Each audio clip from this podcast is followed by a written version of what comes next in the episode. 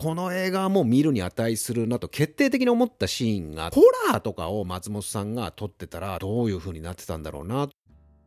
エンタメ好きの大人たちへお送りするながら聞きチャンネル、杉谷正明の一人演芸協会です。ゲットアウト。この映画は2017年にアメリカで公開された映画なんですが、この映画興味深いトピックが2つあるので、今日は先にこのトピックから話します。ネタバレなしでね。で、まず1つ目のトピックが制作費なんですが、一連芸協会員だったら知ってる人も多いかもしれませんが、パラノーマルアクティビティというホラー映画が昔あった日本の公開は2010年ぐらいだったかな。この映画はちょっと例外的なんですが、150万で作って200億近くの興行収入を稼いでてしまったという、まあ、ちょっと記録的なね、ちょっとこれはもう例外なんですが、このゲットアウトのプロデューサーがパラノーマルアクティビティのプロデューサーであるジェイソン・ブラムという人がプロデューサーやってるんですね。だからこの人の目利きがすごいんでしょうね。あんまりお金をかけずにとにかく面白いものを口コミだけで流行らせて当てていくみたいな。で、このゲットアウトの制作費はま5億円。あの、パラノマルアクティビティの150万ぐらいの聞いちゃうと、5億もかけてんじゃって感じするかもしれませんが、メジャーのアメリカ映画としてはもう5億円というのはかなり低予算になるんですね。普通は、まあ、50億前後、30億から60億ぐらい。まあ、100億以上はまあ対策となりますが、日本だともう20億ぐらいがかなりの対策で、普通がまあ1億から5億ぐらいと言われてている。つまりまあ日本でも、まあ、これぐらいの予算で作られている作品はまあまああるので、うん、まあだから日本も頑張れというなんかね、謎の上から目線言うつもりもないんですが、まあ、えー、低予算でありながら、まあ5億、5億で200億っていうのはこれ投資利益率で言うと630%になるんだってね。で、アカデミー賞もまあノミネートしてしたし、このあのゲットアウトは脚本賞で最優秀賞も取ってるわけよ。で、2017年のアメリカ映画の一番稼いだやつっていうのは、美女と野獣。これがね、1386億円の、もう一回言おうか。ちょっと今聞き取りにくかったかもしれないから、1386億円の興行収入なんだけど、制作費が176億円なので、投資利益率で言うと400%になる。まあ、これでもすごいんだけどね。えー、っと、170億ぐらいかけて1300億ぐらい稼いじゃった投資利益率が400%、これビジネスとしてもすごいんだけども、ゲットアウトで言うと5億で200億だから、投資利益率が630%になって、ビジネスとしてはこっちの方があの利益率が高いという。まあなので、ちょっとそういった制作費、低予算ながら大成功を収めた映画であるという点と、もう一つが、監督がね、この映画ゲットアウトの監督がジョーダン・ピールという、この人アメリカのコメディアンの人なんですよね。で、これが一作目になるそうなんですが、何が言いたいかって、日本だと、たけしさんが映画をやるって言って、バイオレンス映画をやったでしょ。で、たけしさんご本人は、まあ、やっぱ何やっても、何やってんのたけちゃんって言われちゃうからさ、っていうことも照れ隠しながら言ってたけども、まあ確かにあるかもしれないね。で、一番そのお笑い芸人として、まあバカにされないというか、その、ちょっと変なことやるぐらい、ちょっといい映画作るっていうよりも、バイオレンスっていうところの思いっきりグッとやった方が、うん、その芸人という影を少しこう見え隠れさせない形にしやすいのかなっていう思いもあって、特にバイオレンス。まあ、あの人のね、もともと中に内在していたあの暴力性みたいなものがよく出ているっていうか、そういうところもまあ、あ背骨になってる、バックボーンになってるとは思うんだけども、例えばさ、松本人志さんなんかも、まあ、松本人志映画論を語ると、まあ、いろいろまたある、長くなっちゃうけども、ホラーとかを松本さんが撮ってたら、どういう風になってたんだろうな、とか思ったんだよね。今だったら、例えば劇団ひとりさんとか、ばかりさんとかが、本気でサスペンスとかホラーとかを撮らせたらすごいのできるんじゃないかなというふうに思ったんですよね。このゲットアウトという作品もまあちょっとそういったミステリーサスペンスものの映画になっているのでで芸人さんということなのでうんやっぱその人を笑わせることができる人が本気になってって作るバイオレンスとかホラーとかその人間の喜怒哀楽というか感情揺さぶる作品映画というところにその情熱がぐっと向いた時はまあとんでもないものが作られるんだなということを感じましたというのが2点目。であらすじをネタバレなしでこれも話すとこの映画ね。ニューヨークに暮らす写真家の黒人男性が交際中の恋人の実家を訪れる。裕福な彼女の家で彼は黒人として異様な注目を浴び奇妙な使用人の振る舞いを目撃する。そんな中パーティーに出席した彼はさらに思いもよらぬ事態に。に見舞われていくという、まあ、つまりある黒人男性が白人女性と付き合っていてで彼女の実家にまあ挨拶みたいな感じに行くのよ。で彼女は白人だからまあ家族も白人だし。でそのままなんかちょっとあのパーティーみたいなものがあってでみんなそのパーティーに来る人も白人だし。で俺黒人一人だけみたいな。でもみんなすごく優しく向き合ってくれるんだけどなんか違和感だよなっていう映画なんですね。で、この間、一人演芸協会で取り上げたガンニバルという、まあ、ディズニープラスで配信中の、まあ、ドラマがあるんですが、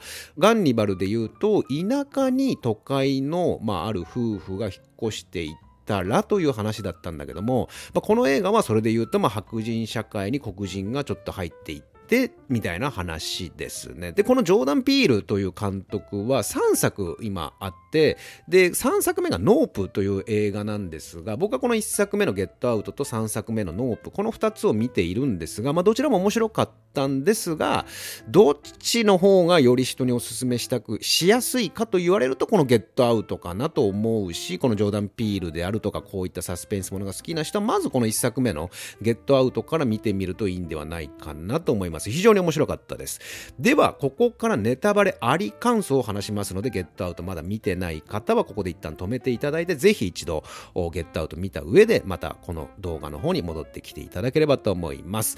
えー、早速じゃあ、ゲットアウトのネタバレあり感想にここから入っていきますが、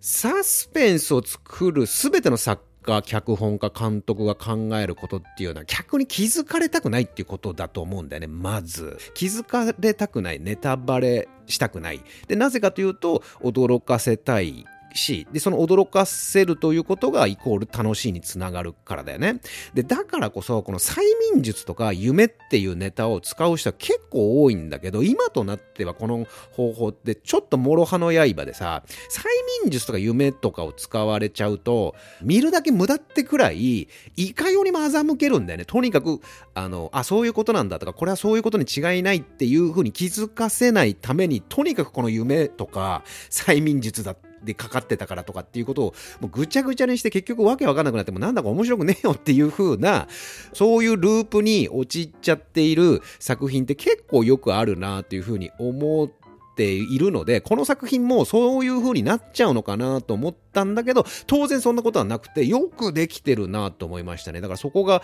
一瞬ちょっと、あ、これもうなんかそういう感じでむちゃくちゃいくのかなと思ったんだけど、そういうことがなかったと。で、あの、怪奇現象的な、うん、ホラーなのか、SF 系なのかなんかちょっとサスペンス系なのか一つのそのどどういう類の怖さなんだろうなっていうところを最初少しこう不穏な感じであの見るものをさ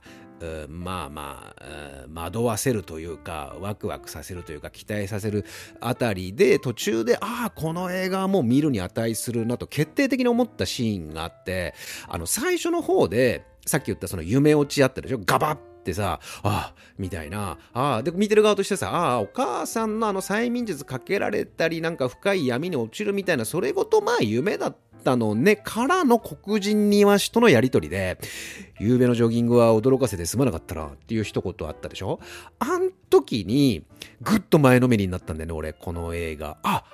あれ夢じゃなくて現実だったんだ。で、それに対してその黒人庭師に対する言葉を受けた主人公もああれ？そうか。やっぱり夢じゃなかったんか。そうかっていうあの表情とかもすごくなんかこう見てる側の理解とぴったりだったんでなんかすごく一緒だなというか歩調をちゃんとこっちの見てる側の歩調をちゃんと分かってるなって思った時にあこの映画はなんかそのととにかく煙巻きたいだけみたいなそういう演出は多分これしないなとちゃんと見るに値するというかちゃんとこうついていこうという感じになった。でももちろんあの時こうも思った。この今黒人庭師と会話しているこれも夢なんじゃねえかとかこれもなんか催眠術でなんか変な幻想見てんじゃねえかとかってやっぱ思っちゃうわけね。もうそういうもうひどい作品が山ほど見ちゃったから、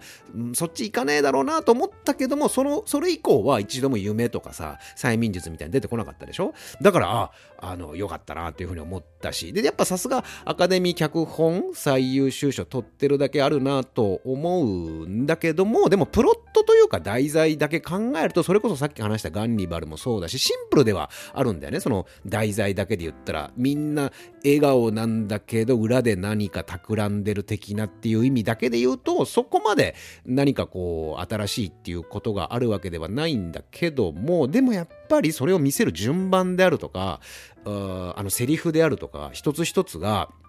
うん、そう考えていくと確かに見事な脚本だなと思うし、でもやっぱ脚本もさることながら、そのやっぱ監督としての技量も見事だったと思うんだよね。撮り方から何から見せる、さっきも言った順番から編集の仕方から。だからすごくわかりやすいし、ちゃんと惑わされたし、騙されたし、驚かされたし、すごい楽しかったですね、僕はこの映画。で、その上に人種差別という問題提起が入ってるでしょだから俺ラスト、俺捕まるかなと思ったんだよね。だってもう、もう半ばさ、中盤、後半にかけてもうとんでもない描き方するでしょ？黒人をさ、の絵の扱い、白人の黒人への扱いがすごい描き方するから、もうこのノリで行くんだったらこれ最後もおそらく救いようない感じで、お前何やってるんだこの黒人っていう感じで捕まるんじゃないかなと思ったんだけど、ここもよ、くってさ、あの、まあ、ハッピーではないかもしれないけども、まあ、見てる側としては安堵できる、安心できるというか、あまあ、とりあえずは良かったなって思えるオチで最後終わったけども、実は俺がよりいいなと思ったちょっとエピソードがあってさ、あれ本当はそこを逮捕されるオチで当初は考えたらしいんだよね。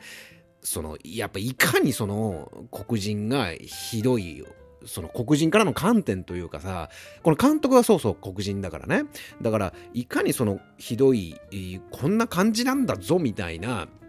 まあ映画だしねちょっと誇張するっていうことも含めてそんぐらい描いてやるぞというのがあったのかもしれないけどもこの映画が公開されるちょっと前ぐらいかな。警察官が黒人を不当な理由でまあ射殺してしまうという事件がアメリカ国内でも結構相次いだから監督はあえてこの作品をハッピーエンドに変えたっていうエピソードがなんかその精神性がすごくいいなと思ってったんだよね。本当は人種差別の残酷さとかを最後まで徹底して描くつもりだったが、現実があまりにもひどいから、最後に救いようなくして終わるよりも少し光を与えて、黒人ももちろん見るわけだから、光をそこに与えて終わらせたいという、なんかこういうなんか監督の矜持が、なんかすごくいいなっていうふうに思ったんですよね。あと、まあ、あの、キャストの演技力も、とんでもなかった。ったよね。あの撮り方も良かったんだろうけど、そのあの二人のお手伝いさんですよね。だから見てる側としてはなんかの催眠術にかかっててるんだろうなぐらいで見てるんだけど、それどころじゃなかったなというさ、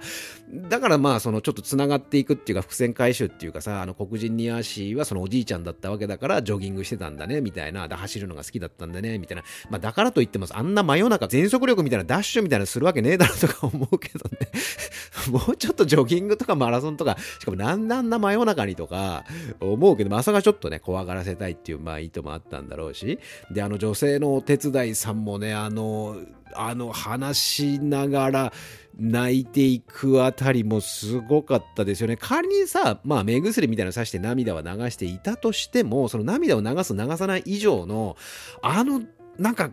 全然嫌じゃないよ、辛くないよって笑顔なんだけど悲しく見えるのは、たとえあそこに涙が出てなくても、多分見てる側としては、何らかのやっぱ不穏さは感じる、ちゃんとそういう表情になっているよね。でそう考えるとなんかすんげえ演技すんなこの2人と思ってやっぱ見ててさなんかゾワッとするシーンだったじゃない？であのお手伝いさんもそういうことなんだよねきっとあの髪の毛をやったらこう気にしているというか鏡に向かってさ、でもなんであそこなんかマジックミラーみたいになってんのか、あれはちょっとわかんなかったけど、鏡に向かってなんかこう髪の毛をやったら触ったりするのは、以前その解凍手術っていうの頭を開ける、その脳の移植をする手術をする傷跡を何かこう、気にしているというかそういうので、えー、まあああやって髪の毛をよく鏡に向かって直したりしていたのかなっとかねだから元の人格というかそれと移植した脳とその自分の中で何かがこうぶつかり合ったりするっていうことなんでしょうねそういう描写なんでしょうね。あの、ローガンだったっけな？そのパーティーにいた唯一の黒人もそういう感じだったよね。で、あの人、あの、フラッシュで、一瞬こう正気に戻ってで出ていけゲットアウトみたいなこと言うんだっけね。でそのゲットアウトって言ってるのが、まあ、この会場からお前なんか出ていけと言っているのか自分に対してえー、なんかそのもう一個の人格出ていけって言っているのかあるいは主人公に対して出ていけって言ってるのはここにいるとやばいからお前逃げた方がいいぞって言ってるんだろうなと俺は思ったんだけどもあのフラッシュで正気に戻るっていうのはおそらくこの映画が作った設定なのかね。またはそのだって脳の移植。でも脳の移植っていうことで言うとあのロボトミーっていうあのさ過の巣の上でっていう映画でそういうの出てくるけどもまあ出てくるっていうかそういうのをちょっと思い出したんだけども、うん、またはそのなんか催眠術のなんかに関係してくるのかね。でまあなんかそこもねすごく分かりやすいあの表現だったよね。一回ああいうのがあったからあの一番ラストの大事なところで、うん、でねまあここまで話してきて、まあ、非常に面白かったんですが文句が一個だけあって文句というか周囲というか、これね、良くなかったなと思うのは、ポスター良くなかったよね。ポスターっていうか、ジャケットっていうか、パッケージの表紙なんかあの表紙だと、電気椅子にかけられてる三流ホラー作品みたいに見えるんだよ。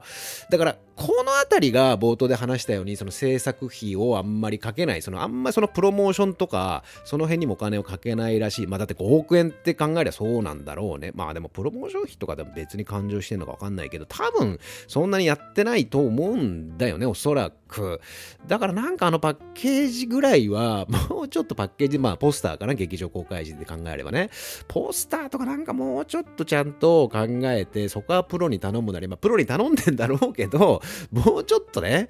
うん、なんか、パッケージでかなり損して、まあでも損、損も何もな。でも、投資利益率630%だからな。俺に何言われたところで、まあ5億で200億ってすごいよ。なんかそういう目利きのね、なんかね、そういうのも自分でもなんかやってみ、や、やりたいなとか思うよね。なんか目利き力を発揮して、いや、これは絶対面白いだろうっていう映画にね、まあもうそもそも俺はそのお金がないんでね、何も投資もクソも、えー、できないんですが、で、最後に、あの、一番僕がこの映画でいいなと思ったのは、こういった手法をとってメッセージを伝える。もちろんその何かエンターテインメントとして映画を作るっていうのが先にあって、じゃあこういう思いを届けたいっていう、まあどっちが先かはわからないけども、例えばその人種差別の問題に関しても人種で差別するのは良くないって訴えることは重要なんだけどそれをただ言葉で健全な言葉で伝えるだけでなく音楽であるとか歌に乗せたりこうした映画に乗っけて伝えるっていうことの重要さってあってってさ、なんか、ただただ真っ当なことを健全に発信しても誰も見ないので、もう呼吸が忘れるぐらいこの映画で言えば、サイコサスペンス、ホラーにすることで、見るものを楽しませる、釘付けにすると同時に、人種差別についてしっかり考えさせるという、こういう形こそがエンターテインメントが持つ、また一つ重要な役割だと思うんだよね。楽しませるっていうことは大いに人を引きつけることができるから、いかにバズらせるかっていうことだけを先行していくと、ちょっとやっぱ案外になっちゃう、チープになってっちゃうんだよね。だからそうじゃなくて、エンターテインメントのその人を引きつけることの、良さであるとかさだから不要不急なんていう言葉も一時期あったけどもその中でエンターテインメントっていうのはまあ真っ先にね排除されるものなんだけどもでもこれだけ人を引きつけることができるエンターテインメントという人間のその本能をつくもんですよね。楽しそうだな、面白そうだなってグーって見る人を引きつけるっていう、この力を使って、伝えるべきことを伝えるっていうメッセージを入れるというなんか、さっきも言ったけどその監督の教授みたいなものが僕はすごくいいなと思いましたがあなたはどのように感じたでしょう？か思うことなどあればコメント欄から、えー、投稿いただければと思います。この番組では見たしても嬉しくなるようなコメントに関しては随時番組の中で紹介させていただいております。そしてここまで聞いていただいたあなたぜひチャンネル登録とメンバーシップ登録の方もお待ちしております。杉谷正明でした。次回の動画ではジョーダン・ピール監督第3作目のノープについてです。